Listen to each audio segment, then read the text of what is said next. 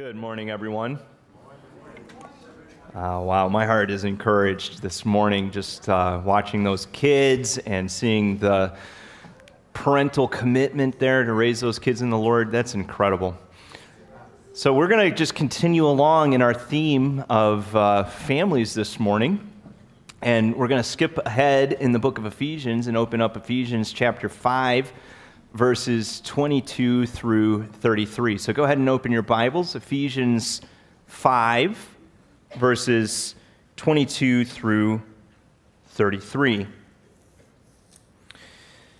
Now, as we approach this book of Ephesians, I want you to understand that the Holy Spirit intends to leave no area of your life untouched. That's what we're looking at as we're making our way through this book.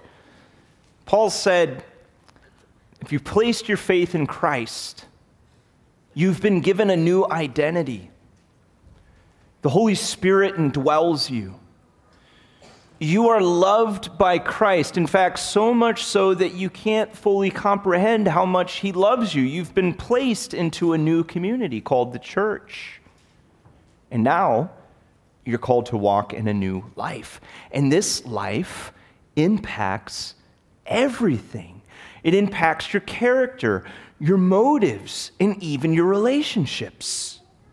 So it makes sense then that as we look at the text this morning, that Paul would have something to say about marriage, one of the most foundational relationships in human society.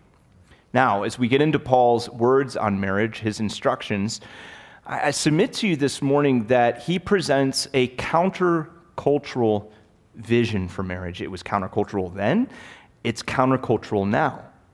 When the Bible addresses culture, it addresses culture like this it celebrates what is good in culture, it challenges what is unhealthy in culture. And, and here, as we look at marriage, according to Paul, we're going to receive a hopeful vision for marriage and a hopeful vision for what this new life in Christ is all about. So let me read the passage to you and then we'll make our way through it. We pick up at verse 22. The text says this It says, Wives, submit to your own husbands as to the Lord. For the husband is the head of the wife, even as Christ is the head of the church, his body and is himself its Savior. Now, as the church submits to Christ, so also wives should submit in everything to their husbands. Husbands, love your wives as Christ loved the church and gave himself up for her, that he might sanctify her, having cleansed her by the washing of water with the word, so that he might present the church to himself in splendor without spot or wrinkle or any such thing, that she might be holy and without blemish. In the same way, husbands should love their wives as their own bodies. He who loves his wife loves himself. For no one ever hated his own flesh, but nourishes and cherishes it, just as Christ does the church, because we are members of his body. Therefore, a man shall leave his father and mother and hold fast to his wife, and the two shall become one flesh. This mystery is profound, and I am saying that it refers to Christ and the church. However, let each one of you love his wife as himself, and let the wife see that she respects her husband. So we pick up with this thought. We've been making our way through this book of Ephesians and if you haven't been with us, we talked about the unity of the church a couple of weeks ago. As I was reading this passage, I realized that the unity of the church is very similar to marriage. When it comes to marriage, we can choose to maintain it, we can choose to mess it up, but we can't choose to define it or make it. When you look at the scriptures, the Bible tells us that God is the one who made marriage. Look at verse 31 and you'll see there that Paul is quoting Genesis 2:24. He says, "Therefore a man shall leave his father and mother and hold fast to his wife and the two shall become one flesh." Do you see what's happening there? Paul's going all the way back to the foundational beginning of things. And he's saying, listen, God made this. And God's intention in making this was to provide it for humans as a gift. Now, marriage, according to the Bible, is the most basic unit of society. It is a home base, a support system, a place of safety, a foundation for life building, and a launching pad for new life. Now, we have to just kind of grapple with that and compare it to today. If you look at the state of marriage in 2022, for example, how would we say marriage is doing? Well, I would suggest that it's struggling. And I would suggest it's struggling for multiple reasons. Some of those reasons have to do with the reality that marriage doesn't feel like the gift uh, when we're in a marriage that's struggling. But at a more foundational level, I would suggest that it doesn't, or it's struggling because many people suspect that marriage, while it may have made sense hundreds of years ago, it doesn't seem to make as much sense today. We think like this we're progressive now. We've grown beyond the traditional ideals and, and values of the Bible. There's nothing holding us back from reimagining marriage. But let's pause for a second here. Who made it? The Bible tells us God made marriage. So if God's the one who made marriage, then before I can fundamentally do away with it or reimagine it, I actually have to take a step back and ask the question why did he make it? And for what purpose? And why did he seem to put some boundaries around it? Think of it like this Imagine with me for a moment you're walking and you come upon a space, a beautiful space. It's a beautiful green lawn with a, a narrow path leading down the middle of the lawn. And as you start to approach the lawn, you notice a large sign that says this Stay on the path. Stay on the path. You got it? Green space, narrow path, sign says stay on the path. Now, there are two ways that I could approach the sign, isn't there? One way I could approach the sign is I could think like this Who put the sign there? I mean, what in the world do they think that they have the right to put a sign here and tell me this is a free country? I can walk on any grass that I want to walk on. In fact, I need to get rid of this sign because they can't tell me what to do. And then I proceed to just trample upon the grass. Maybe I get down on the ground and I start rolling in the grass. Another way to approach it I could walk up to that same sign and I could say, hmm, I wonder who put this sign here. I wonder why they put this sign here. Maybe I'll stay off the grass until I understand why the sign is here. Which approach seems more rational to you? I would suggest it is the second. Because what if the sign's there because there's landmines all over the grass? Or what if the sign is there because there's this rare endangered grass that only exists in this one place in all the world, and if I just go trampling all over it, I'm not going to preserve this beautiful thing that exists only here? What if the path is a space where I can continue to walk forward in freedom while protecting myself and preserving something that is precious? I suggest this morning that when the Bible defines marriage, it's really giving us a path, a path that has a lot of freedom involved with it, a space where we can enjoy things that everyone's looking for, like intimacy and love. It's also a space where we can enjoy some of the fulfilling, self actualizing things of life, like procreation and experiencing the next generation. But there is a sign that says, stay on the path. Why? Because if I get off of the path, then I start trampling upon something that's precious and maybe even stepping on landmines. Now, let's get into the biblical definition for marriage. The Bible defines it like this it says that marriage is a covenant relationship of exclusivity. Uh, when you hear marriage vows, they say things like this you and no other. So it's a relationship of exclusivity and a relationship of permanence. You hear the lines, until death do us part. It's between a husband and a wife, and this is a covenant before God because God is the maker of marriage.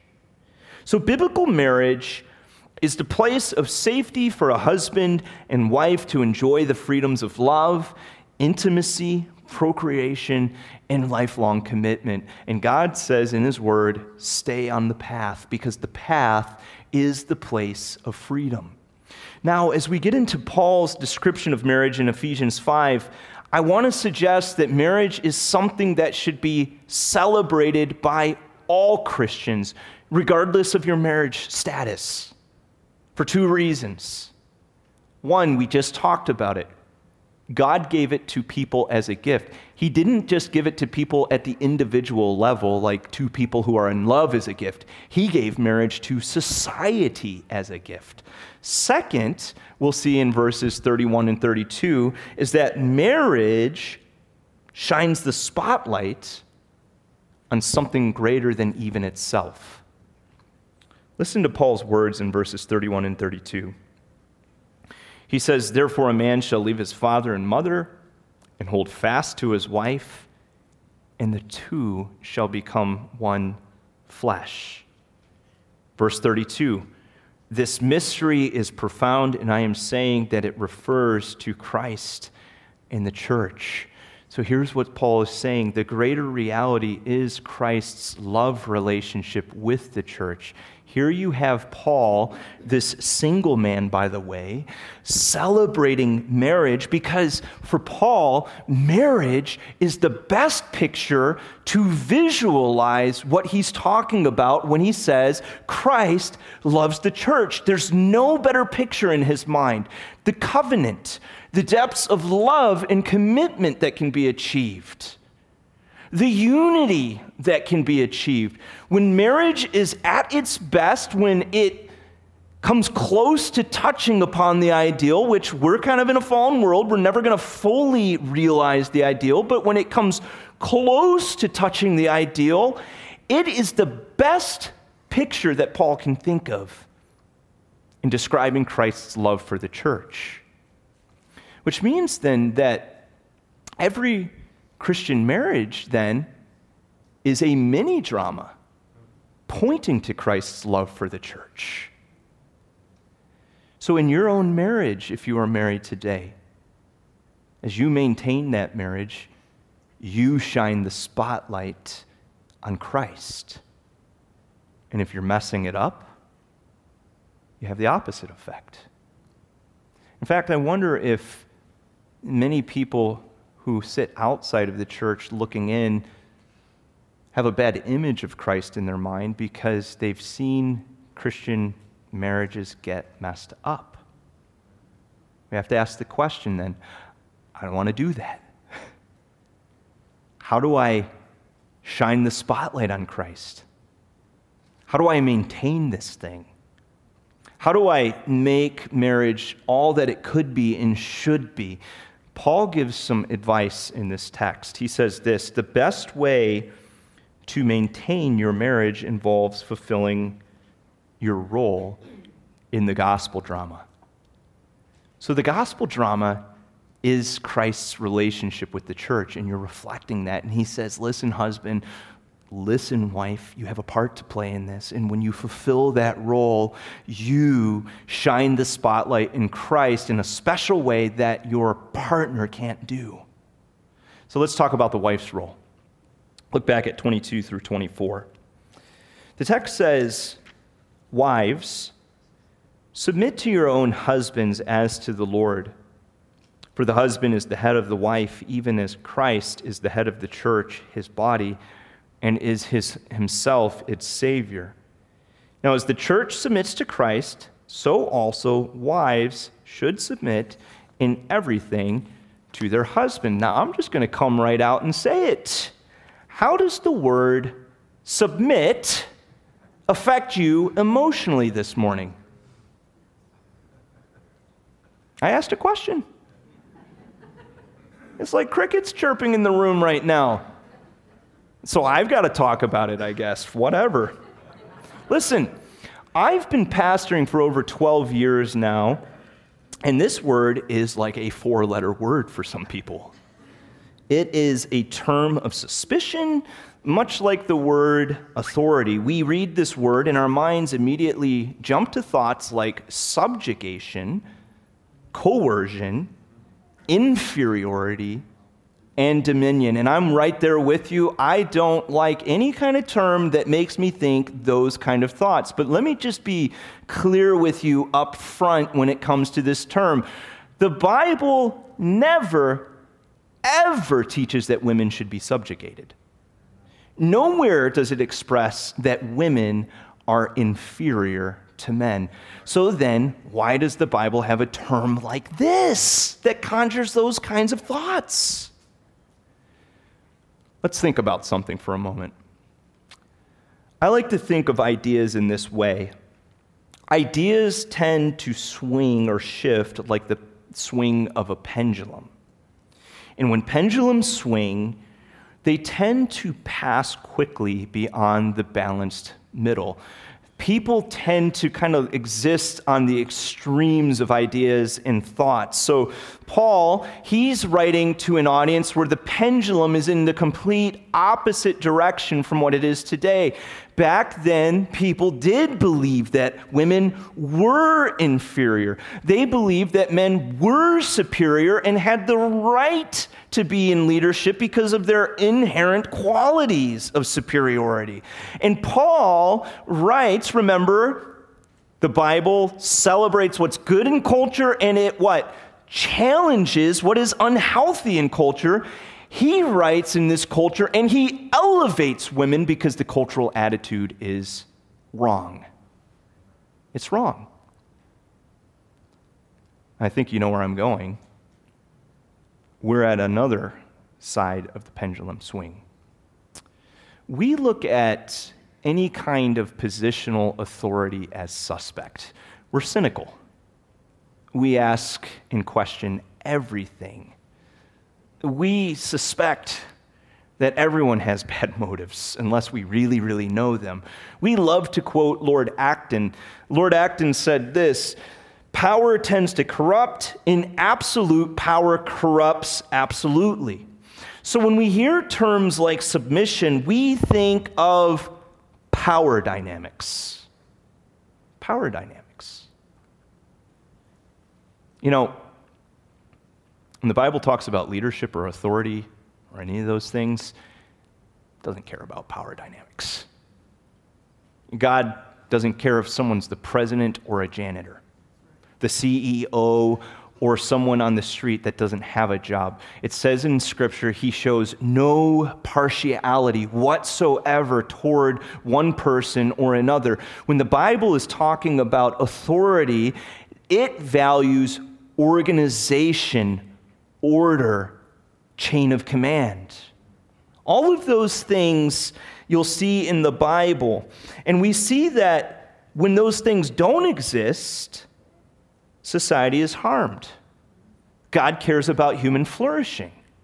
When there aren't those things, society degrades. That's why the Bible is full of language about authority. It talks about authority in society. It says, be subject to the governing authorities. In the church, it says, obey your leaders and submit to them. In marriage, it says, wives, submit to your husbands. In the home, children, obey your parents in the Lord. At work, and I'm paraphrasing it a little bit here, worker, obey your bosses. So it's not a value of might makes right. It's a value of order and organization. What happens when order and organization evaporate? Anybody read The Lord of the Flies? Or better, have you read history? You see, anytime a society rejects order and organization and trends towards anarchy, chaos ensues. So without order, there can be no real security. Security is the greenhouse environment for human flourishing. So now we come back to Paul's words. He says, Wives, submit to your own husbands as to the Lord. Now, here's what he's saying here. Hear me out. Marriages work best when wives honor the leadership of the husband. And I have a big disclaimer as I say that.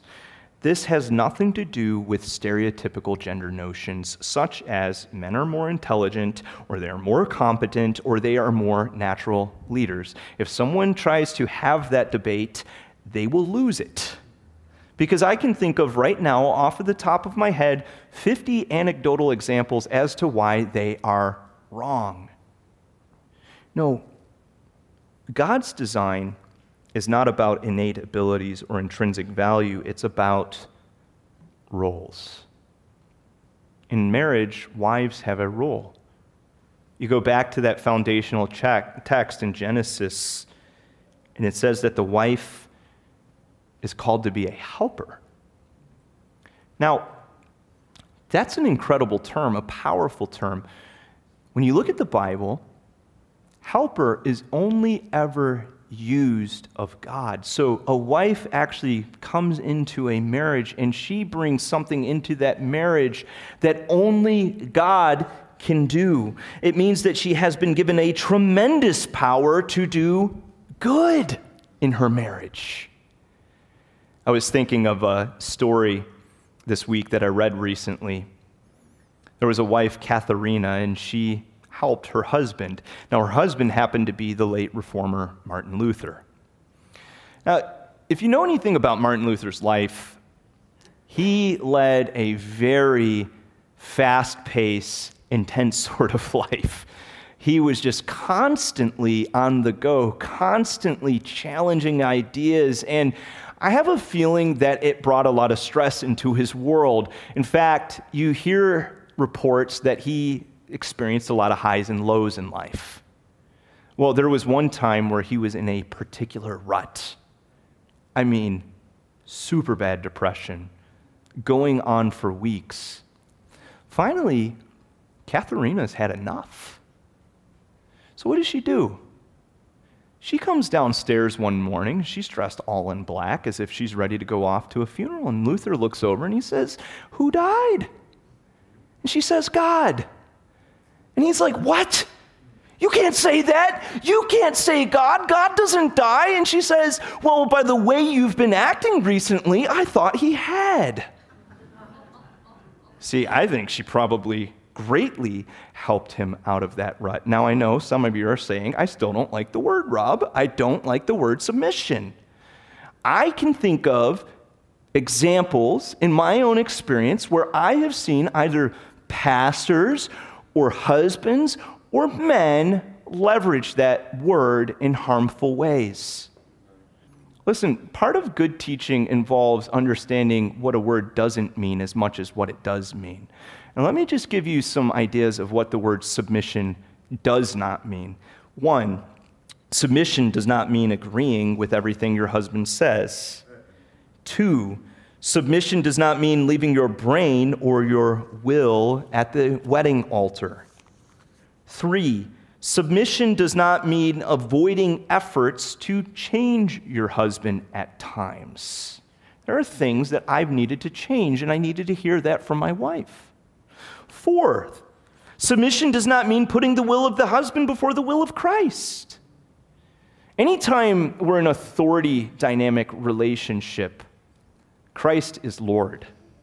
He's always the one who's in charge. And anytime I'm asked, say in a work environment or any place, to do something that's contrary to what Christ would want, guess what the answer is? No. It's a big no. Fifth, submission does not mean you need to be subjected to coercive or abusive behavior. You see, there has been a lot of harm caused by teaching which did not emphasize what submission does not mean, and it has been used as leverage. And let me just say this loud and clear that is unacceptable. Unacceptable. But you know what else is unacceptable? to dismiss what the Bible teaches because I've experienced the malpractice of it. I need to go back to the ideal. I need to understand what the ideal means.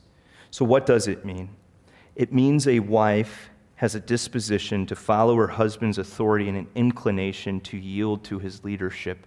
She comes in with this positive attitude that says, I delight to take the initi- uh, for you to take the initiative in our family. I'm glad when you take responsibility for things like leading us spiritually and directing us positively in our lives. Now, notice that that's a very specific relationship. It's very defined, right? It's not general. It's not that all women should submit to all men. That would be wrong. That's not what the Bible ever says.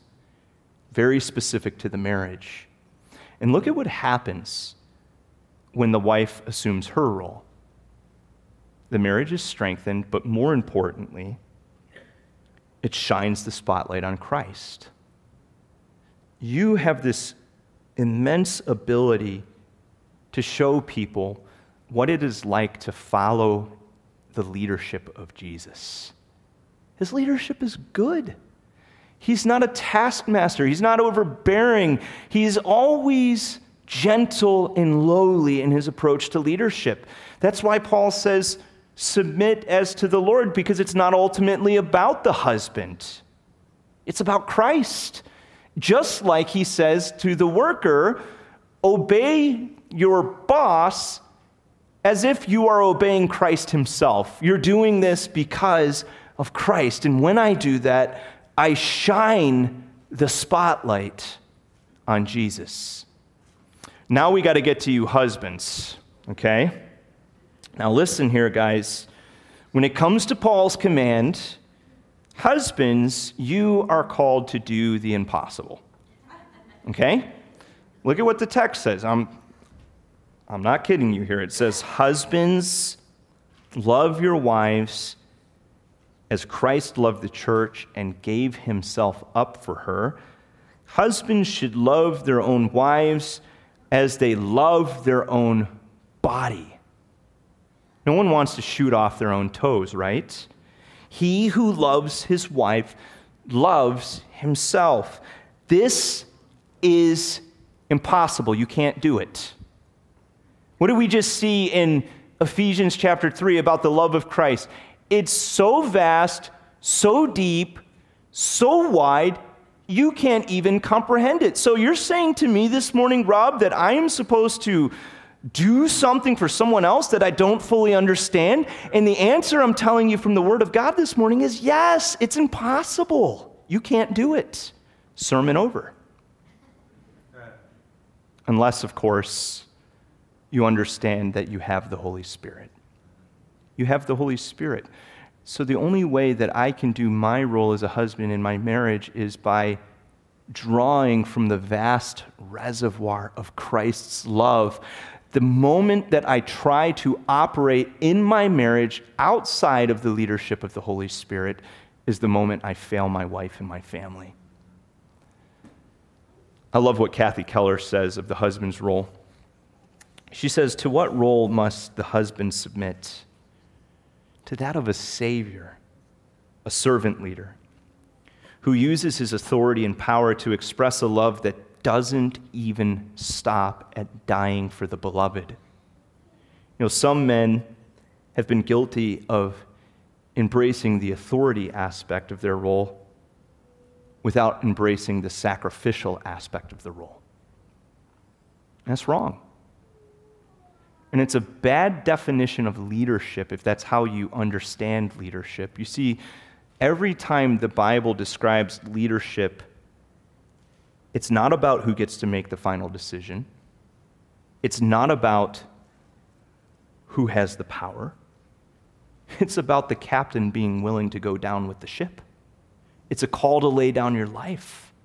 Look at what he says in Matthew 20 on leadership. He says, you know that the rulers of the Gentiles lord it over them, and their great ones exercise authority over them. They're expedient, they use power for their own purposes, their own benefit, and that's wrong. It shall not be so among you.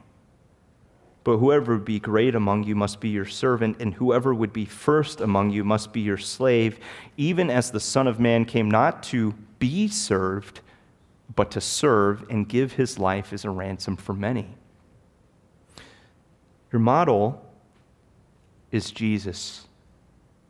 And it's impossible unless you are empowered, even dominated daily by the Holy Spirit. So, how do I convey Christ's love to my wife and to my family? Well, love tends to unfold in a threefold progression. First thing that love does is love looks deeply.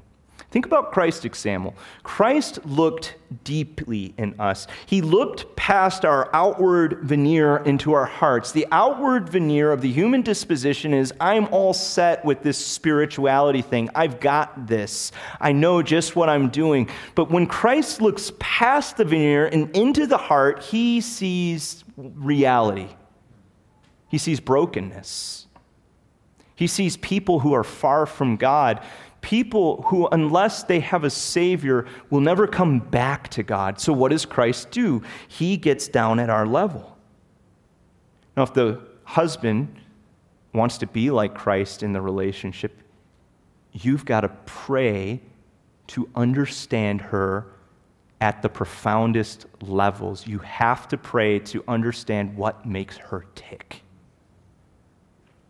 what makes her happy.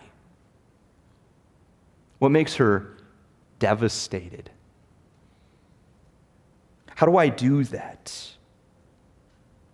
Well, here's the only practical piece of advice I'm going to give you this morning God gave you two ears and one mouth for a reason. We've got to become great listeners and forget about the whole talking thing all the time. The more I hear, the more I understand, and then I can respond to things when I understand. I love this expression. It says, um, prescription before diagnosis is malpractice.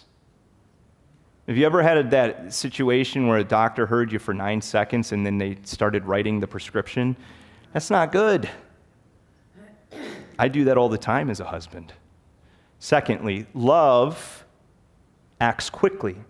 So, Scripture says that Christ did not regard equality with God something to be grasped for himself. He has equality with God, but he doesn't grasp it for his own benefit. Instead, he does the opposite. He gives himself up. He empties himself to serve our deepest need.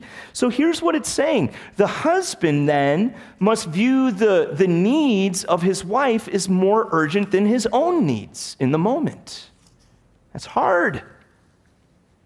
So you're saying to me, Rob, that I'm going to have to take care of her concerns before I deal with my own, even if I've had a hard week or even if I'm not feeling like it right now? Yes. That's exactly what I'm saying. So you're saying I'm going to have to put my interests aside while I attend to hers? Yes. That's what I'm talking about. I said it's impossible. It's impossible. Three, love empties fully. 1 John 3:16. By this we know love that he laid down his life for us. Tim Savage, who I borrowed these points from, he wrote this. He said, It's one thing to see what a wife needs, it's another thing to do something about it. And it's quite another thing to do whatever it takes to resolve her needs, even to the point of laying down your life. It's impossible. You see, as you do your role, husband, wife, you shine the spotlight on Christ's love for the church. How much does Christ love the church? More than you'll ever know. I love how Paul wraps it up in verse 33. He, he just reminds us of the roles. He says, Let each one of you love his wife as himself. Let the wife see that she respects her husband. Again, as you do this, you shine the spotlight on him. Now, as I was writing this sermon this week, I tend to be a practical person, okay? I like to approach things from the, the question of, you know, what does this look like in the real world? okay. Uh, yeah, you're saying all these things, but I want to understand, like, how do I do this? But as I was writing, the Holy Spirit just kind of put the brakes on that. It was like, Rob, I don't think people need tools and techniques this morning. I don't think that you need to get into kind of all of the different issues that people deal with when it comes to marriage. This morning, I want you to address this at a foundational level. Now, the foundational level is why did God give marriage to us? And why is it so essential that we approach marriage within our roles? And, and why, even if I'm not married this morning, why should I celebrate it if I'm a Christian? Now, we'll get into the practical later. This summer, I'm going to do a series called I Still Do. And I'm going to be asking in that series, how do I grow through the milestones of marriage? Because marriage has milestones along the way. But here's the thing all of those tools and techniques and helpful pointers and that kind of stuff, it doesn't mean anything if I get the foundational wrong. All of that is built upon the foundation. So I really have to ask myself this morning, and I'm asking you to consider do you take God at His word? Do you believe that God gave marriage as a gift, and no matter what your experience has been, no matter what your marriage status is this morning? Do you celebrate it? Not just as something that a husband and wife share together, but something that's good for society. Do you believe that the marriage relationship shines the spotlight on Christ's love for the church? Listen, when we honor God at the foundational levels, guess what He does in turn? He honors and blesses us. And I want God's blessing in my life. I don't know about you. So let's pray. Lord, this morning we have looked at your word, and I thank you for what Paul says of your word. He says that all scripture is God breathed.